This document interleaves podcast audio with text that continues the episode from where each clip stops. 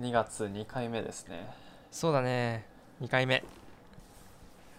今確か2019年のえっと、経過経過パーセント経過パーセント？15%ぐらい14%ぐらいもう過ぎたらしいですね。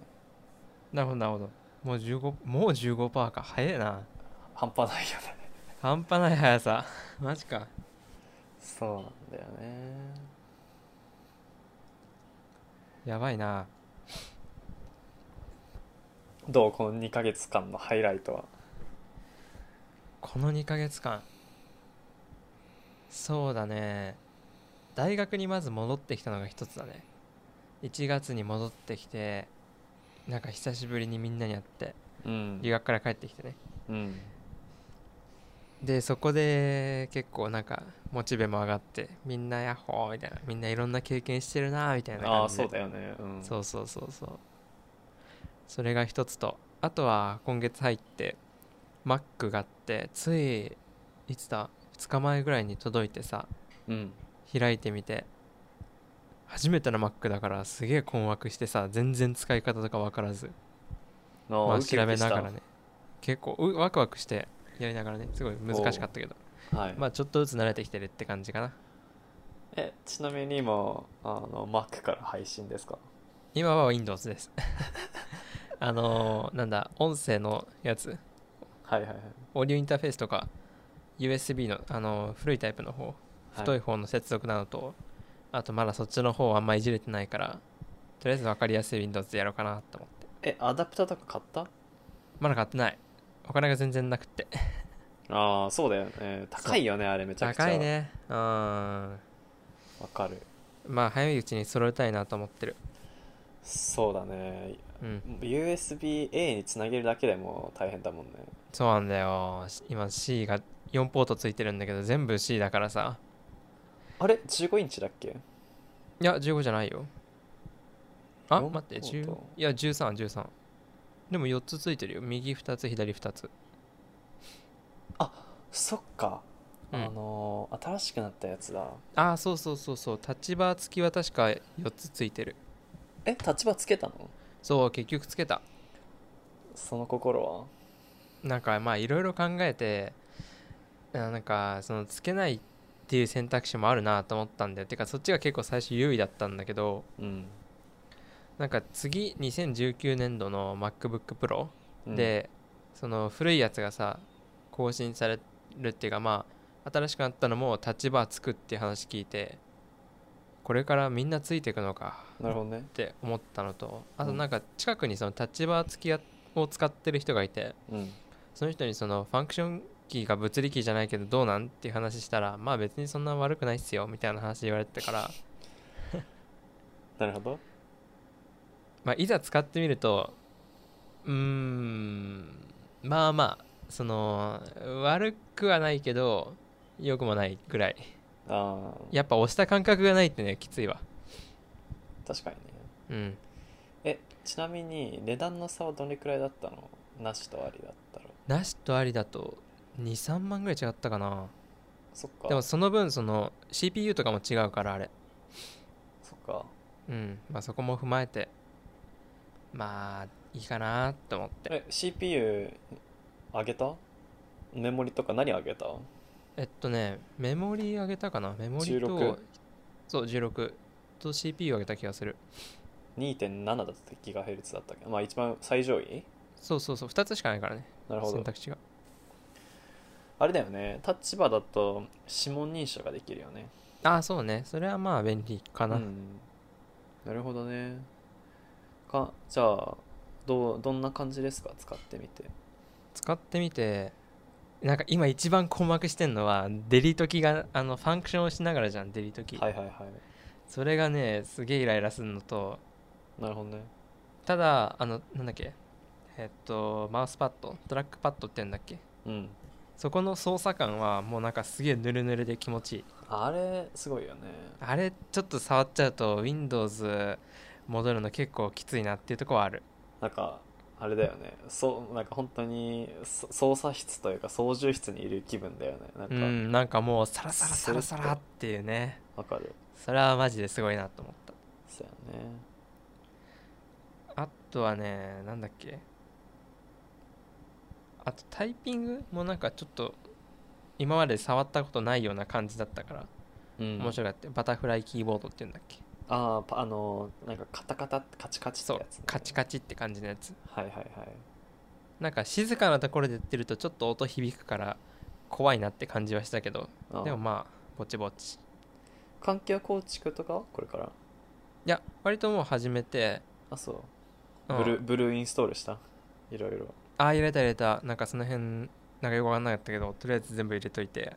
おアトムの今まで使ってたプラグインとかもちゃんと入れ直してとりあえず一回落ち着いてうん。あのアルフレッドだけ入れといた方がいいよ。あそうなんだ。なんかちょっと見たよそれ。おすすめアプリみたいなの調べたらもうどのページにもそれ載っててめっちゃいいんだそれ。入れたアルフレッド。まだ入れてない。どどうしようか考えていやいやなんで考えた いやどうなんだろうなーって。なんか結構値段するじゃない？あれ。値段するかな？わかんいやない。知らん。無料だよ？あそうなの？なんか1200円とか書いてあったんだよどっいかのサイトに。やいやいやあの課金したければって感じ。あそういう感じなんだ。あ入れてみようじゃあ全然違うあれ。いや僕はなんか最初から Mac 入って貸してあげるって言ってインターンの時に渡されたやつが Mac にアルフレッド入ってて、あはいはいはい。もうこれなんかもうもう僕これがあっての Mac みたいな感じだからああなるほどね。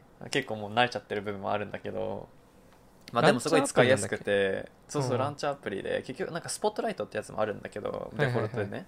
あれもいいんだけどまあでもアルフレッド結構その例えばファイルを検索してくれたりとかああなんかまあいろいろカスタマイズが可能でまあ、なんならなんかまあいろいろできるんだよね。その例えば9-7って入れたら2って電化データがアプリ使用して入れてくれたりとか今日ちょうどそれ使ったしまあなんかいろいろ柔軟に効くんでなるほどね、まあとりあえず入れといたらね損ないと思うよ。おおやってみるやってみる。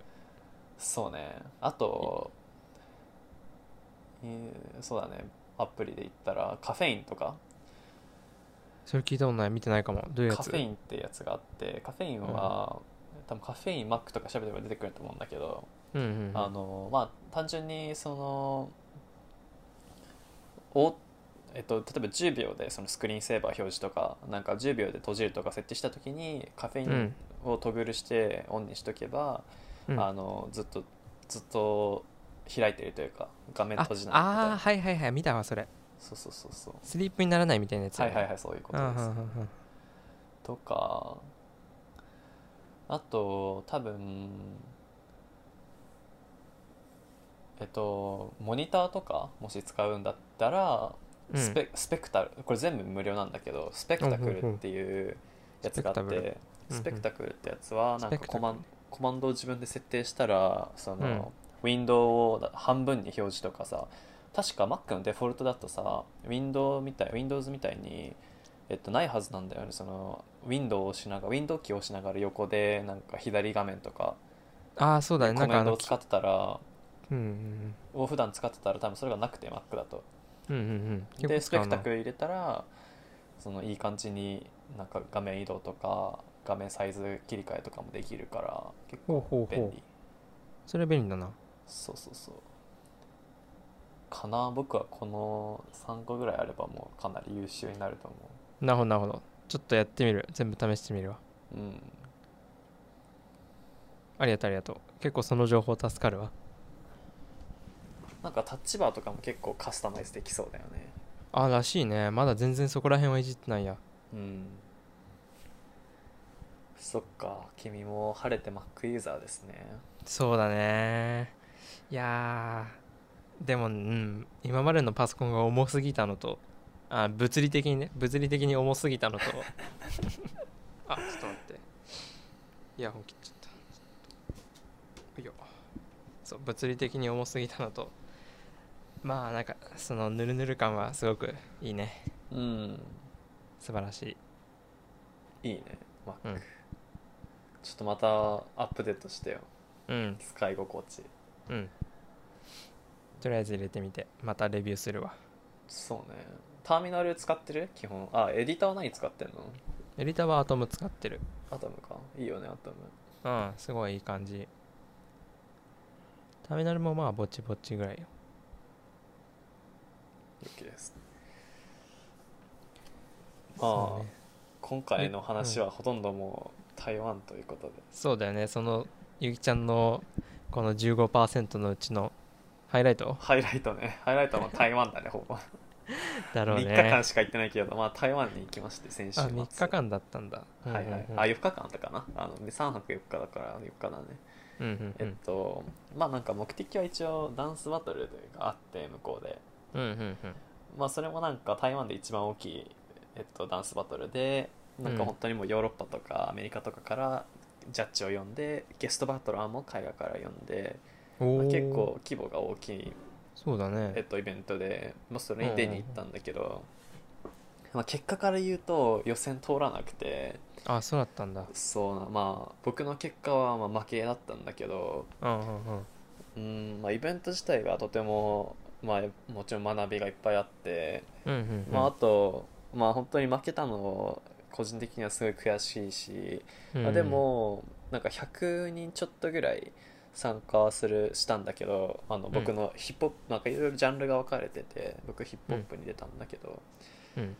で100人110人とか参加しててで予選30位以内が通るんだけどトップの。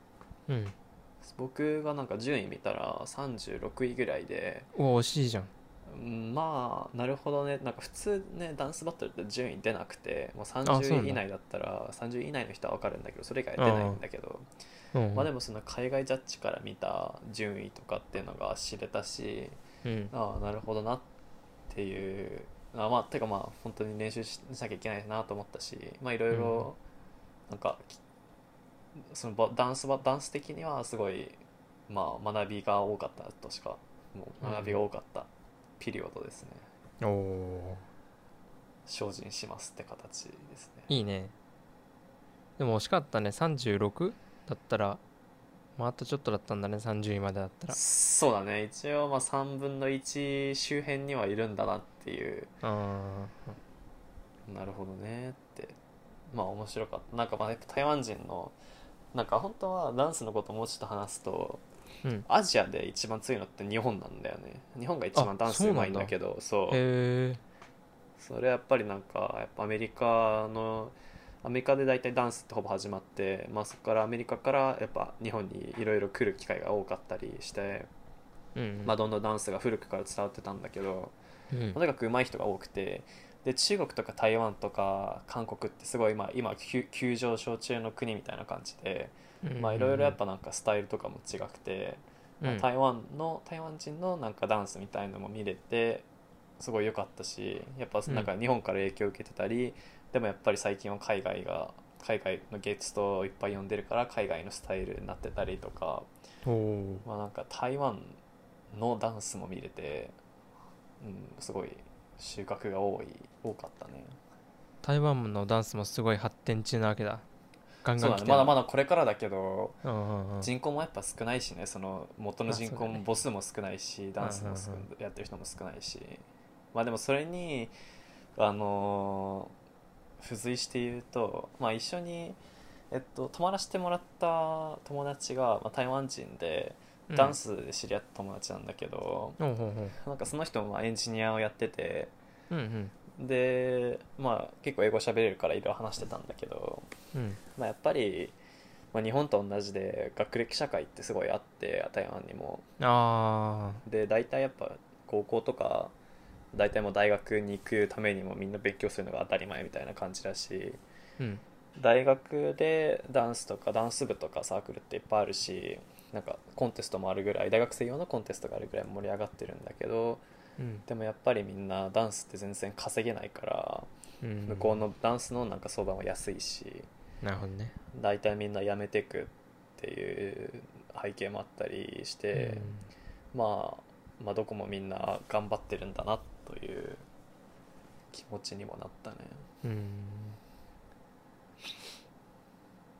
特に台湾だとまだ狭きもんなのか結構ダンスは。そうだね。かなりそうだと思う。なんかもう本当に多分それでその経済的な成功はもう見込めないから本当に好きな人とか、もう信念を貫いてる人のみがもう続けてると思うんだよね。続けてるって言ってたんだよね、そうね。まだ厳しいねそしたら結構。うん。なんかねそうだね。だから僕な日本とかだとさやっぱ TikTok とかもあってさダンスって、まあ学校教育に盛り込まれとかもあるけど、うんうん。ダンスって結構盛り上がってる気がするんだけど僕的に。てかまあうん。いろいろなとこでそう言われてるけど、だからなんか台湾もえっと TikTok とかもなんかダンスにいい影響を受けてあの受けあの与えてんじゃないのかなとか思ってたんだけど、うん。なんかまあそれはないっぽくて。そうなんだそう。意外だな。結構そういうの好きそうだけどね台湾の人たちって。うん、やっぱりでもさ中中国語じゃん台湾って。そうだね。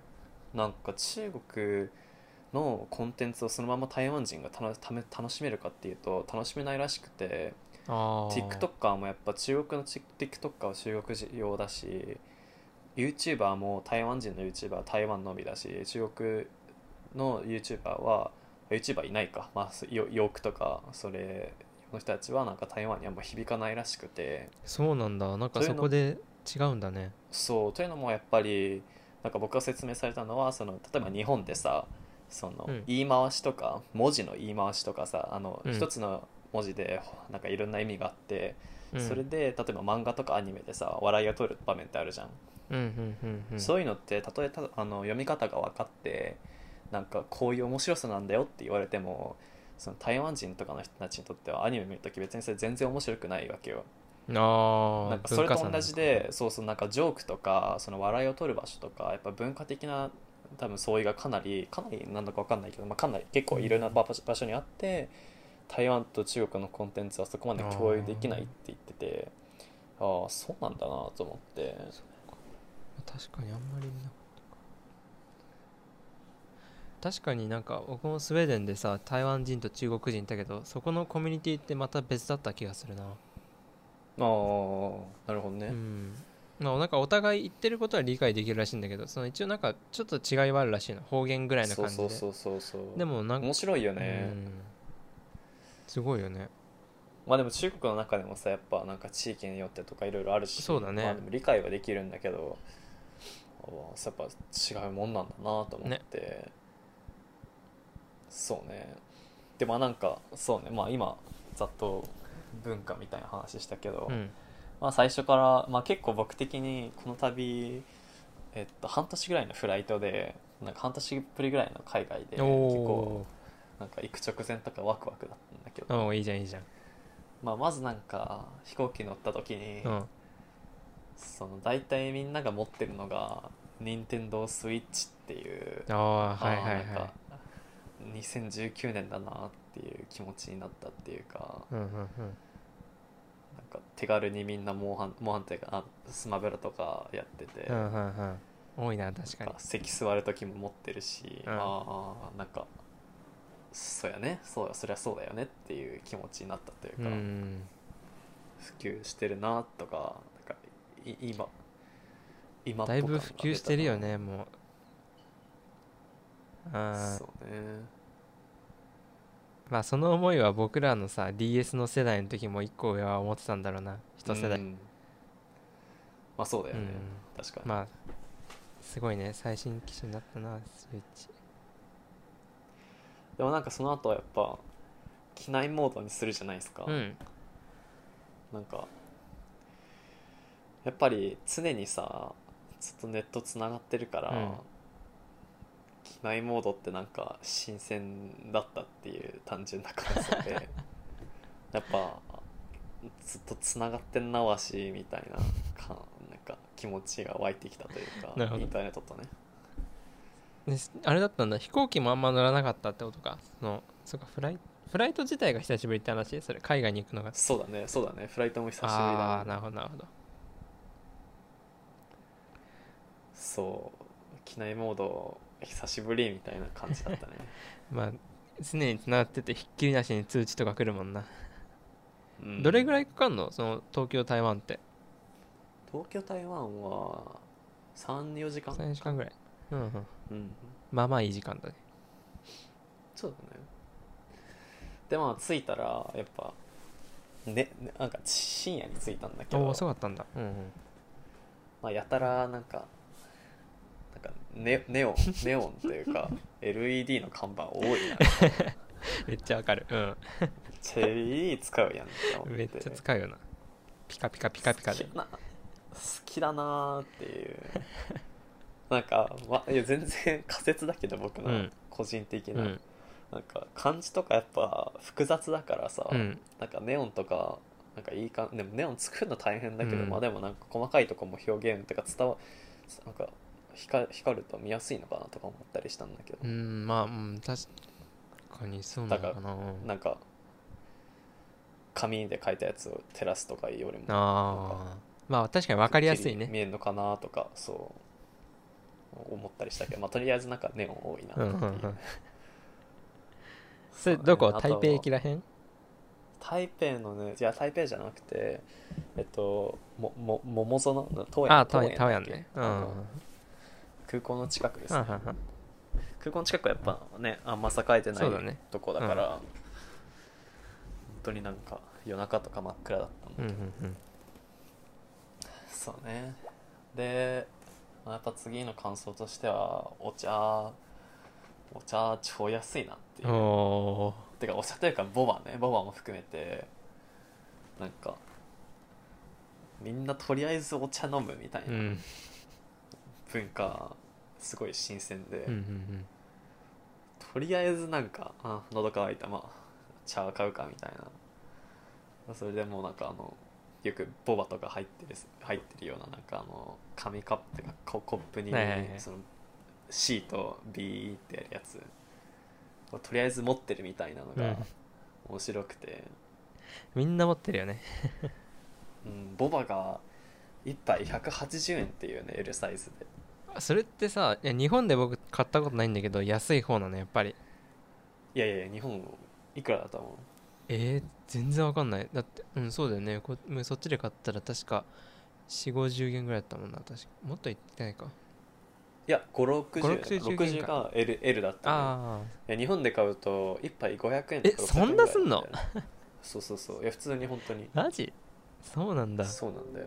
だからもうちょっと感動してなんか最初もう絶あ最初からもうボバいっぱい飲むって決めてたんうんうだけど、んうん最初はなんかオプオプションだったボバはなんかもう最後の方はリクワイアになってて ちょっと辛かったけど 1日に2杯はちょっとノルマとして達成させていただきました、飲むやろって。うん。ど何が好きだった？いろいろ種類あるじゃんあのはいはい、はい、タピオカも。お茶の種類もやっぱすごいよね、いやねそうだね。ウーロンお茶はウーロンミルクティーが一番良かったかなおお僕は。ウーロンミルクティー。あでもほほうじも良かったほうじ茶。ああそうねおじゃんみたいなのあるね。いやでもグリーンティーも良かった。いや結局結構全部良かった。すごいめちゃくちゃ飲んだね。だって3日間しか行ってないでしょ。あそうだよ。もう飲みまくった。ガボとりあえずあ喉乾いたボバ行こうみたいな感 ゴバゴバ行ってんじゃん。台湾人じゃん、そうねあとだってしかもやっぱ驚いたのは、うん。その現地のお友達とかお茶の持って普通になんかあのレストランというかあのお店入って、持ち込んでそのまま飲んだりとかね。普通に出しといてやっぱなんかあ自由というかなんかそこは許容許容されているのが、うんあなるへえと思って。そういうとこ違うね確かに。お茶に対して優しいというか飲み物 OK みたいな。まあ飲み物別になんかそんな頼む雰囲気でもないもんそうね。レストランで頼む人たま見たことないな。そうなんだよね。すごいよね。まあでも種類に関してはその一番最後にねボバあの最終日の、うん。多分これがラストチャンスだろうなっていうボバ買う時に、うん。そのまあ、ボバにそのビッグバブルティーとスモールバブルティーが選べて、まあ、なんか通常はビッグバブルを選んでたんだけど、うんうん。あスモールババってなんだなんかまあ試すべきだなと思って最後に試したら、まあ結果から言うとなんか失敗で、あ失敗だったんだ。なんかなんか連打で入ってくるというかそうねもうガボガボガボガボっって入ってきてなんかうん。なんだろう。そのなななんだろう。なんか噛む暇もないというか なんか確かに。そのダダダダダダダそのつぶつぶをなんか口に含んでるだけ感があってなんかうん。全然なんかボバじゃなくてびっくりしたっていう。なるほどな。あちょっとおすすめしないですね。普通のボバ飲みたい人にはスモールボバは。なんか僕スモールボーはすごいなんか高級店のイメージあるな。あそうちょっと高めのとこにあるようなイメージある。いやいやいやだってそんなことなかった？あのん50 50 50嵐って書くやつとか。あはいはいはいはいはいあそこにあったっけ？どこでもあるよ。あのあそっかココとかにそっか。もあったし。いやそうね。でもボバは堪能させていただきましたね。僕なんかおすすめのとこっていうかめっちゃ美味しいなって思ったとこでしかあんま飲んでなかったからそのちっちゃいやつはあんま飲んだことなかったな。一回やったかなでもめあれめっちゃ口に入ってくるよね。全然なんかそうそうそうなんか頬張った感すごくないあれ。そうなんだよ。やっぱなんか違うなって思った。うんうんそうね。だから途中でそのなんかちょっとなんていうのか忘れたんだけど多分台湾レストランで調べたら一番最初に出てくるであろう、うん。うんそのなんか小籠包の店に行ったんだけど一あ人で。ディンタイフォン。うん。あそうそうそうそうそう。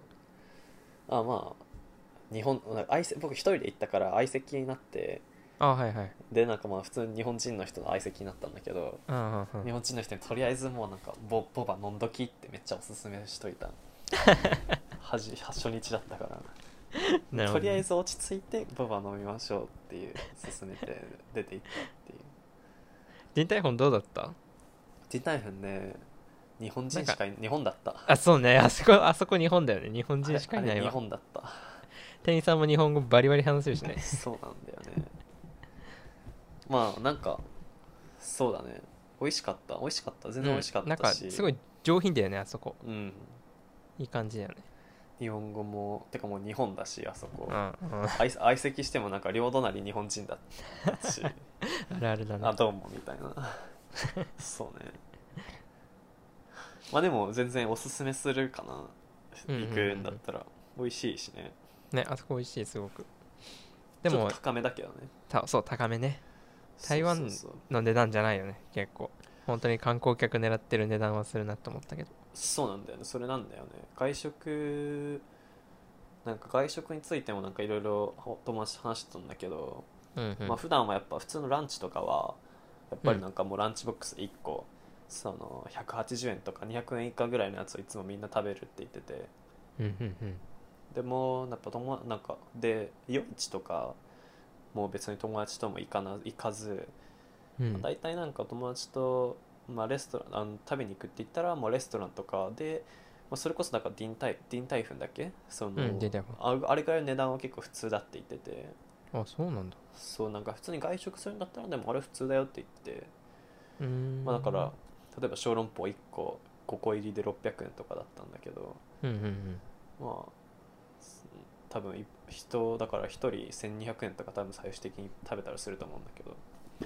まあそれぐらいは普通だよって言ってて。だからまあ通常とかなんか朝とか昼とかのもう本当に軽いやつというか通常のルーティンの食事は多分すごい安いんだけど食べに行くとなったらみんな多分それなりに払うんだなと思ってうんうんうんうん。まあでもそれこそもちろん台北に住んでる台北ってすごい地価が高いからそうね。あの台北に住んでる人だしあのその富裕層とかまあいろいろあるかもしれないけど。そうね。多分台北あたりは結構高いのかなって思うな。そうね。あ本当に地価が高いんだねっていうのを学んだね。あと台北は、なんか台何があった？うん。台湾大学に通ってる友達にもあったんだけど、普通にやっぱ 1LDK とかでもう8万円とか全然払ってって言ってたし、そうなんだ。うん、すごいな。全然なんか日本となんかどっこいどっこいだ全然変わんないね。うん。うんうん日本っていうか東京ね、うん、そうね。そうなんだ。なんか自分がさ行ってたいたところがさその彼女のところに行ったからさうん。その台湾大学の近くってまあ台北駅からもそんな遠くないんだよ。電車で多分10分20分ぐらいだったもんだけど。うん。でもそこら辺はね結構安かったイメージあるな。まあその土地は知らないけどその外食するにしろそこまでなんかした覚えはないな。やっあぱその土地の値段によって結構こう変動するんだね。えでもどういうとこ行った？食べに行くって。えっとね。ローカルのとこ行った？めっちゃ。そうだね。ローカル寄りだったと思う結構夜市もまあちょくちょこ行ったりあとそうねその学生街みたいなとこだったから台湾大学の近くだったし。うん。そこら辺にある鍋の店とかあとお何やったかな。全然台湾らしくないけどなんかオムライスのお店とか。えそれちゃんとさなんか室内のやつ？あそうそう室内のやつ。ちゃんとしたとこだよ。なんだ。なんだろうね。じゃあなんなんだろう。うん。分かんないな。まあその人の暮らしによっても違うのかも、まあまあその鍋とかは普通にお腹いっぱいになるぐらいの値段でえーっと4の8だからあー600円ぐらいか。だから安いかも。うん。まあでも600結構違う。円だったらでもまあでもまあでもまあまあ。夜かまあ分かんないね。そうね。分からんわ。でもまあ日本よりかは安いなって僕は感じて安いね。うんちなみにそうだね。朝はなんかやっぱでも中国とかと違うのはうん。お米じゃなくてやっぱ朝とかもパンを食べいっぱい食べるって言ってて。ああそうだね。お米あんま見ないね。そう。おにぎりがあったかな。そんぐらいか。なるほどねとか思ったり。あとファミマがあるよね。あファミマめっちゃあるね。あの薬局の友津もあるし。あるねでもやっぱ日本の日本新日っていうの？新日ってちょっと言い方違うかもしれないけどすごい日本企業も入ってるし日本の製品とかもバリバリあるしね。そうね。そうね。セブン最初見たんだけどその時朝にファミマ見た時あもう渋谷やんって思ったね、かわわ 日本じゃんっていう。そうね。雰囲気も日本っぽいしね。すごくね。そうね。でもやっぱなんか建物とかはさなんかあーあー っていうかあってたって何もあー情報が少ないけどさなんか鉄の門が最初あってその中でなんかもうほぼ中は全部タイルみたいなタイルといううんうんうん。か大理石みたいな。わかんなんて言えばいいのか分かんないけど。まあでもやっぱ建物とかの特徴は結構あったり。うんうんうん。あるね結構特徴ある建物多いね場所によってはまだ結構なんていうかボロボロっていうか。そうてか全体的に古いよね。そうそうそう。っていうのもやっぱなんか中国はもうそのなんか友達はなんか中国はどんどん建て替えとかに政府がお金使えるけど台湾は全然お金使えないからうんしかもないね。そうそうどでみんなに退去してもらわなきゃいけないしそんな同意得られないし、土地も少ないしだからボロボロだっつってたね怖いよね実際ね。そういうところは。地震とかあったら大変そうだなってめっちゃ思うわ。いやそれこそ友達とかなんか15年前までうん。その屋上あるじゃん屋上建物にね。うん。屋台上湾台湾って大体さあの建物低いわけよ。5階とかうん。4階建てで、うんそうね。で屋上にもう一個部屋を作るっていうことが15年前まで許されたらしくて。へえでそれこそ僕が泊まった友達のとかその屋上にもういもうなんかもう一つ作られてるみたいなとこにのに住んでんのその人は。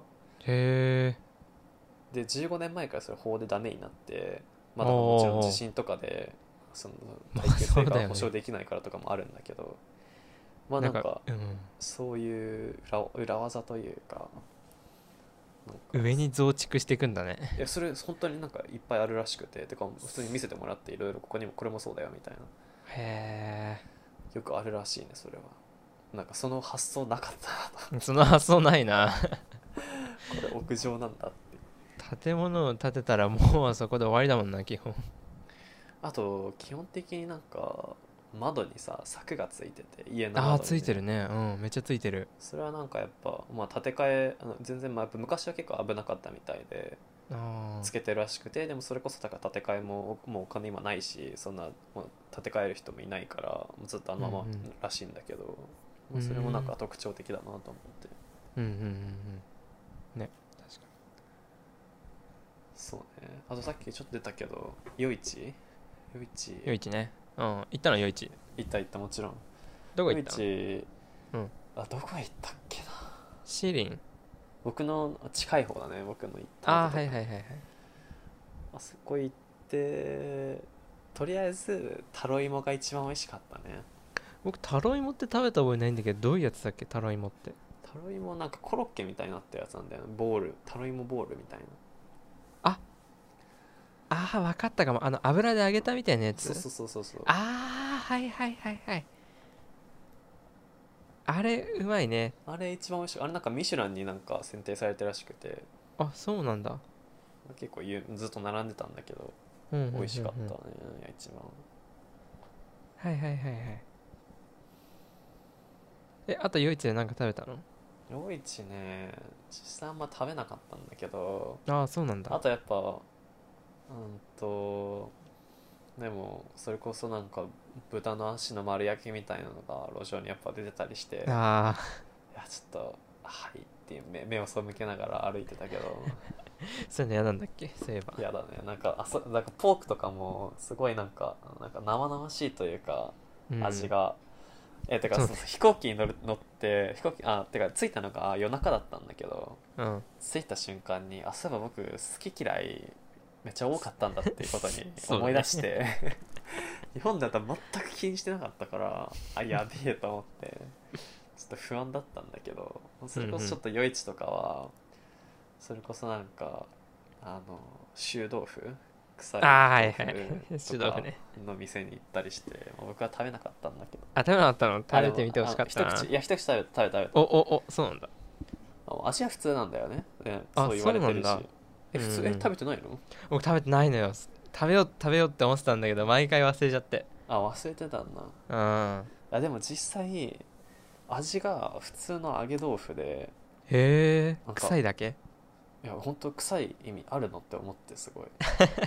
なんで臭くせんのって思うんだけど。でも臭いの別に臭いってやっぱ思わないらしいしあの日本の納豆みたいにね。あそうなんだ、まあまあ同じ原理だろうななんだろうなと今日納豆を食べながら思ったね僕は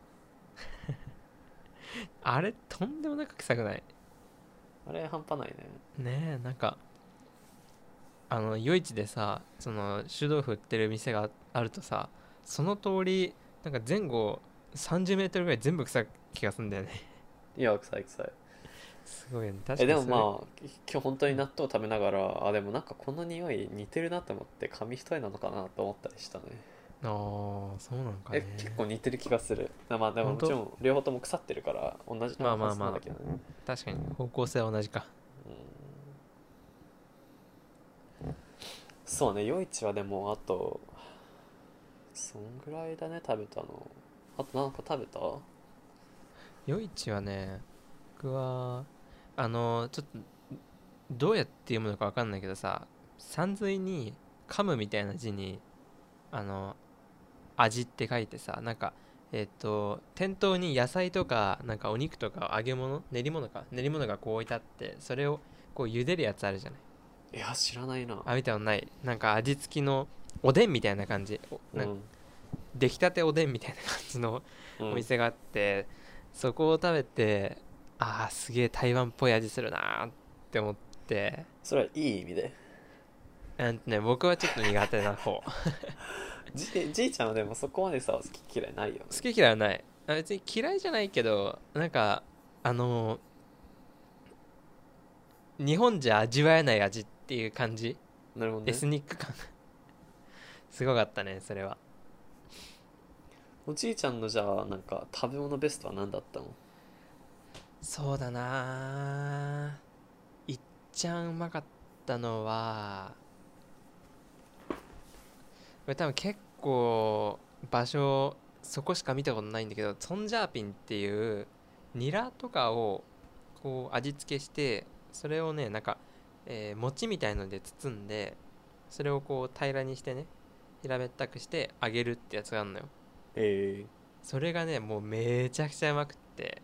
あそうなんだ。そう。こう外はサクサクでふわふわで中にねこう中華っぽい味するニラが入ってるっていうめちゃくちゃうまくて、それがベストだね多分。ちゃんは。一番はそれ。うんそっからね順位難しいな。あの夜市でさ小籠包食べた？食べてない。夜市の小籠包はねまたこれねこう夜市らしいというか大衆向けっていう感じのがよくって。電台本はすごいさこうお上品な味がしてなんか生姜とタレつけて食べてくださいみたいな感じだけど、あの夜市で食べるとこう揚げ焼きみたいな感じなんだよねなるほどね。油たっぷりにこう小籠包を突っ込んで水でパシャーってやってなんか餃子みたいな感じになってるんだけど。なるほどね。それはそれでねすごい美味しいの。朝ごはんによく食べてたのが台湾風おにぎりっていうのかな。なんか結構うーん甘い感じかな。甘いんえっとあのなんつうんだっけに甘いやつあるじゃん。粉みたいなやつ。えっとでんぶだっけな？でんぶ確かでんぶだった気がするけどでんぶじゃないな。えっと粉なんだっけ？でんぶってやったら普通にお尻が出てきちゃった。なんだろう。えー、なんかそういう感じのやつがあるのよ。日本に。それに似たようなあ甘いなんだろうなあれかおかかの粉みたいなのが入ってる おにぎりがあるんだよね。そこにツナとか入れていろんな結構具だくさんな感じで。それがね結構美味しかったな。あなんかきりへえなるほどね。てかすごいさよく名前覚えてるね。そのなんかなんちゃらな D, タ D 台風とか。ああなんかそれは鍋も行ったりしたからね。ああなるほど。去年5回行ったしね台湾。ああそっか。うん。最初は覚えられなかったよ全然。あとはやっぱあそうだね。食べ物はでもそんぐらいやね。なんかあるほか食べ物。食べ物そうね。まあでも地域で言ったらあのシェシェーメンだっけ？えっとシェーメン。うんうん。シシェーメンはああなんか台湾の渋谷って言われてるの分かるなっていう雰囲気だったねすごい本当に、すごい人いっぱいいるしね。そうモニターに囲まれてるしそれこそ。ああそうだそうだね。なんか駅の周りで人がたかってるし。うんうんうんうん。なんか活気があるなと思って。うん若い人も多いし。そうだね。あの辺はやっぱすごいね。活気がね。興味深かったねあれ。彼こそ。そういう地域差すごいよねあそこね。台北の方になると結構、あのーご高齢まではいかないけど中年ぐらいの人が結構多いしね。あそうだね。うん。臨海峰行ったってことはイリーも行ったの？あの台北101あ行ってないあれ？それは行ってない？臨海峰ってそんないろんなとこあるんだっけな？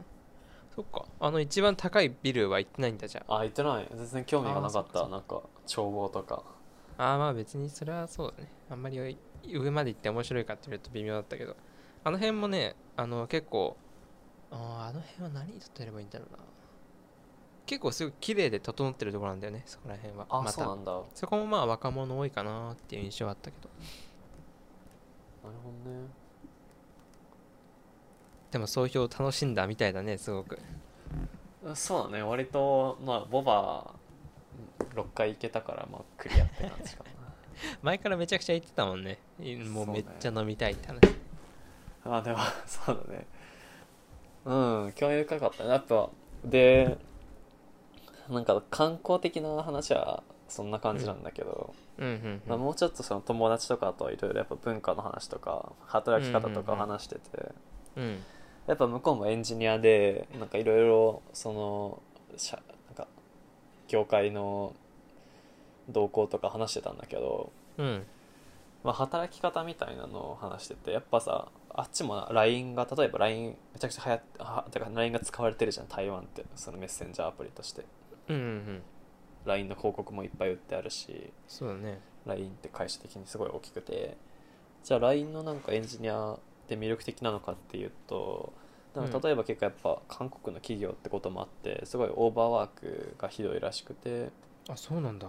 でなんかあんまそこまで魅力的じゃないと言っててあそうなんだってへ言ってえであとやっぱ一番その決定的な違いは徴兵制だよね。徴兵制というか。あ20あのーそうだそうだ。大学に行ったら大学卒業後大学に行かなければ高校卒業後に1年その、まあ、一応徴兵としてなんか、まあ、政府に働かなきゃいけなくて。うんうんでなんかあのでもまあそのなんか訓練をするかというとそうではないらしくて。うんあそうなの？へえなんか前走りすぎて訓練しすぎてうん死んじゃった人がいらしいるらしくてなんかそこからなんか変わってうん。なんか訓練する死ぬためになんか訓練するのかみたいなななんかいろいろなんか問題があったらしくてそこから変わってなんか別にそこまでなんか訓練してもそんなきつくやりませんけどとりあえず来てみたいな。うん。で別に訓練しなくてもその政府になんか働くっていうオプションがあるらしくて政府の機関とかで。でまあなんか友達とかはなんかそこなんかでそれもなんかテストがあるらしくてうんうん。なんかふつ1週間とかなんかな？2日かな？なんか何日間か拘束されてうん。でその年のなんか問題とか勉強させられてでさいなんか最後に受けるテストを受けるみたいな制度らしくてそのテストの結果によってその例えば台北の政府で働くとなんかなんか仕事が良かったりとかなんかいい仕事があったりとかするらしくて、でも結局なんか月いついくらだっけな？月1万だっけな？なんかその本当に安い金額しか全然払われなくて。でも一応払われはするらしいんだけど1年間。うん。まあでもその制度がやっぱ辛いみたいなことを言ってて。でまあもちろんやっぱ一定数海外で働きたいっていう需要もあるらしくてその中にはやっぱ日本も結構入ってて、うんああそれこそ会った友達の中ではその日本にもう今受けてるって人がいてでその人も結局的に受かったんだけどなんか昨日か一昨日か。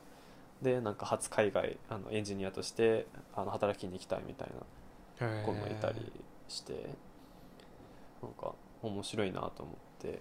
で台湾の中では結構エンジニア、でもそこまでやっぱまあちょっと収入がいいぐらいのポジションらしくて。うんうんまあでもそれよりはやっぱなんか僕が泊まらせてもらった友達は、まあ元からなんか大学ではビジネス専攻だったんだけどでもビジネスってセールスとかに低いことになってまあ、接待とかでやっぱお酒飲んだりとかなんか見だ見出しを整えなきゃいけないとか、うん。結構やっぱ制約が制約とか拘束されることが多いらしくて、うんうんうん。それよりはやっぱちょっとでも収入が良くて自由で働けるエンジニアがいいって言ってなんかエンジニアに転身した人なんだけど今まだ27歳とかで。なんかそういうなんかリベラルな働き方を求めてる人もいるんだなって思ったしその人はなんか今もなんかリモートで働いてて台湾で。なんかほぼ家にいるんだけど、なんか会社とスカなんか連絡取りながら働いてるとかなんかへえと思って結構あれなんだね。多様っていう感じなんだね。いろんな働き方がちゃんと用意されてるっていうか。そう。でもやっぱりこの根源にあるのはなここにあのノートにも書いてあるんだけどサイドビジネスがすごいあって台湾で、うん。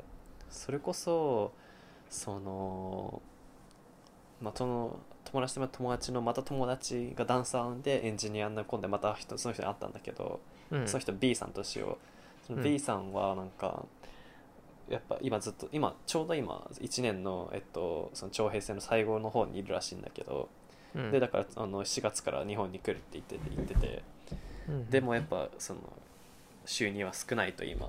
で何でななどうしてるかっていうとその週末とか夜とかにアプリ開発を受託みたいなのしてるらしくてなんかそれこそ本当に案件ベースで受けててで作るとかことをしていてでもそれ結構お金入ってくるから、まあ、特にお金困ってないみたいなことを言ってて。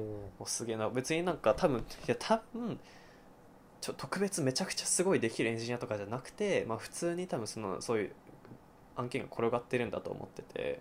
っていうのはその泊まらせてもらったじゃあ A さん A さんもなんかいろいろサイドビジネスをしてて、まあ、今そのリモートでエンジニアっていうのが一つあるんだけどうん。他にもなんかビットコインあイーサだったかな,、まあ、なんか仮想通貨の取引をなんか友達に教えてもらいながらやってて投資しててでそれやってるとこもなんかちょっとめっちゃちゃ見せたんだけど、うん。なんかそのやり方を教えても友達に教えてもらいながらあの取引をやる代わりにその50%ぐらい儲けた50%その友達に渡すみたいなディールでやってるらしくて。なるほど。すげえめちゃくちゃサイドビジネスしてんじゃんと思ってと同時になんか逆に他のなんか個人受託の案件もその友達受けてて、えーその友達もらった A さん。うんうんうん。なんか別にたあのしかもその人って去年なんかブートキャンプって言って1年ぐらいもともとビジネス専攻だったけどエンジニアになるために勉強した人でうん。それなんか特別だからすごい経験があってとかじゃないんだけどなんかもうそういうのがなんか当たり前にビジネスしビジネスサイドビジネスみたいな感じでみんなやっててすごい自由だね。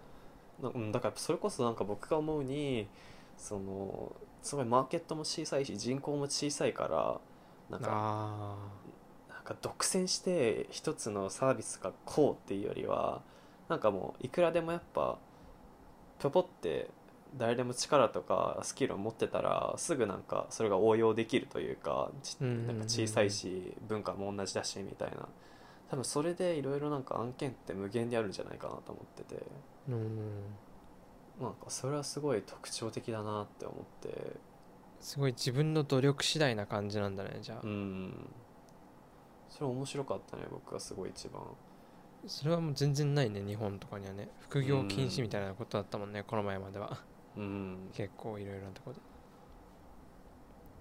そうね。あそうそうそう。それこそそれだけじゃなくていやその友達ともらった A さんは、まあうん僕が空港着いた時あの前,、まあ、前か前から連絡しててそのうん。タクシーいるかみたいな、タクシー友達のあー言ってたね。やあの手配できるよって言われて「ああ分かった」って言って、通常はなんか 1000, 1000なりあの台湾ドルなんだけど850でやってあげるみたいなこと言われてあ「ありがとう」って言ってじゃあそれに回してもらうなんだ深夜だったしそあのば電車とかなくて面倒くさかったからそうしたんだけど、あうんうんうん。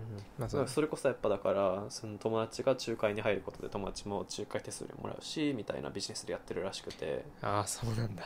プラスそのいやそのいやそう今思えばすごいんだけどその友達ともらった A さんはあの、うん。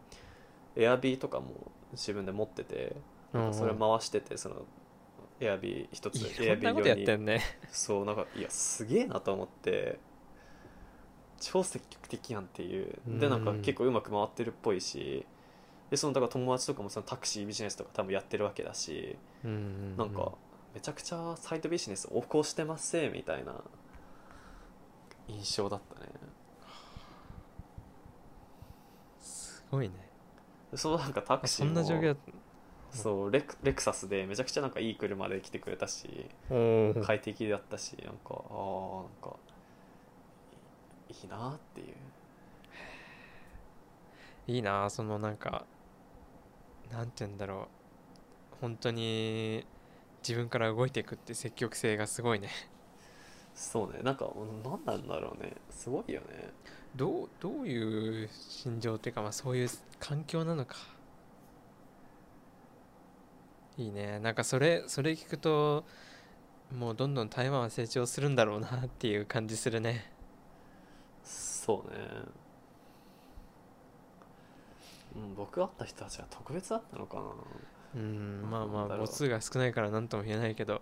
でも少なくともそうそのまた劇というかさそこにつながってる人たちは全部そういう感じなんでしょそうやね。あとなんかそれ全然関係ないその台湾大学に泊まってるあ大学に行ってる日本人の友達の人とかの彼女とかはなんかエッセイ書いて高校生の時にエッセイ、なんか本みたいなの書いてそれがなんか売れて今なんか執筆活動しながら大学行ってるみたいなこと言ってて、へえすごいな。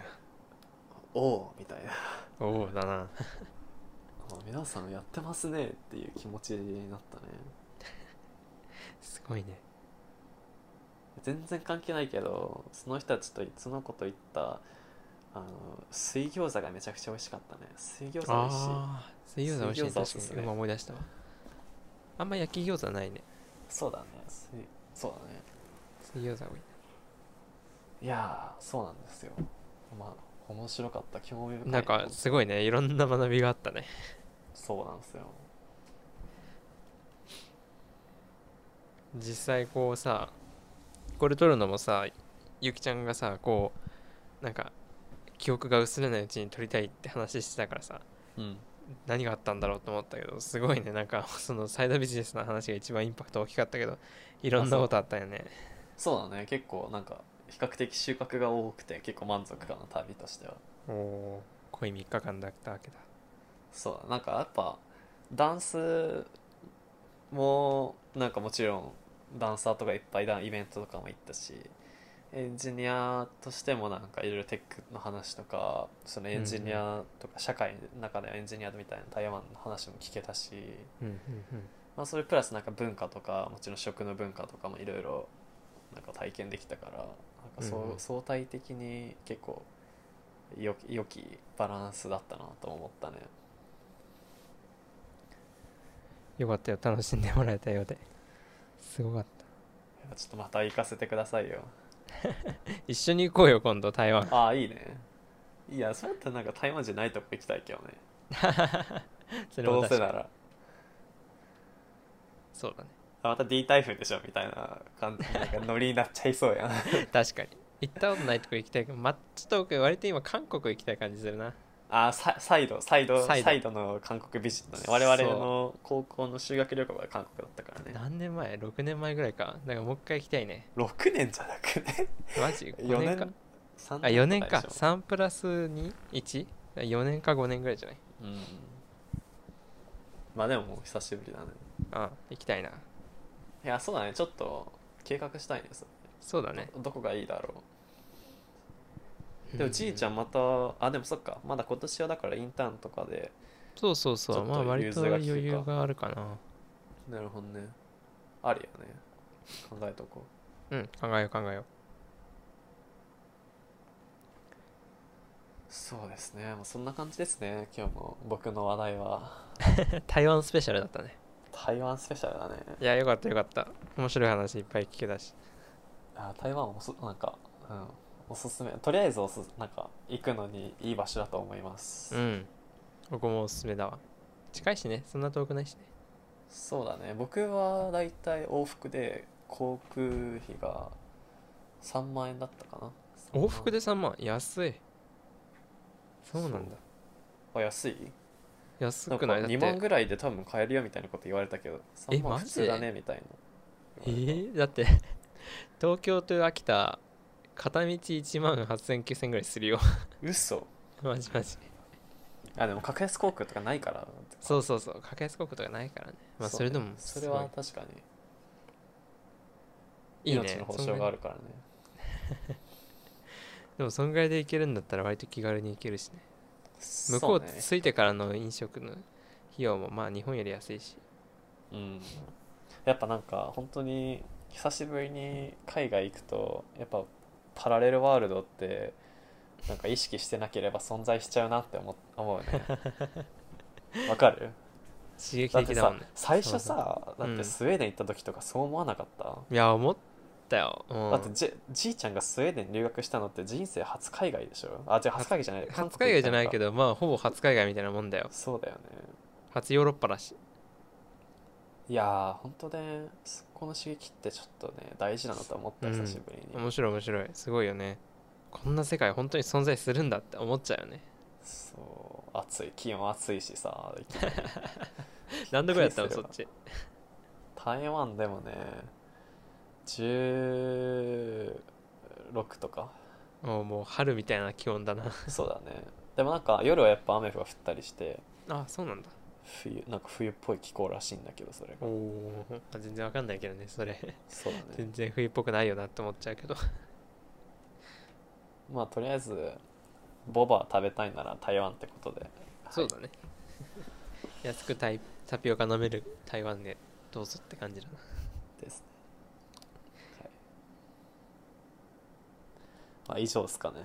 うんそうだね。今日はそんなところかね。はい。じゃあまたあ OK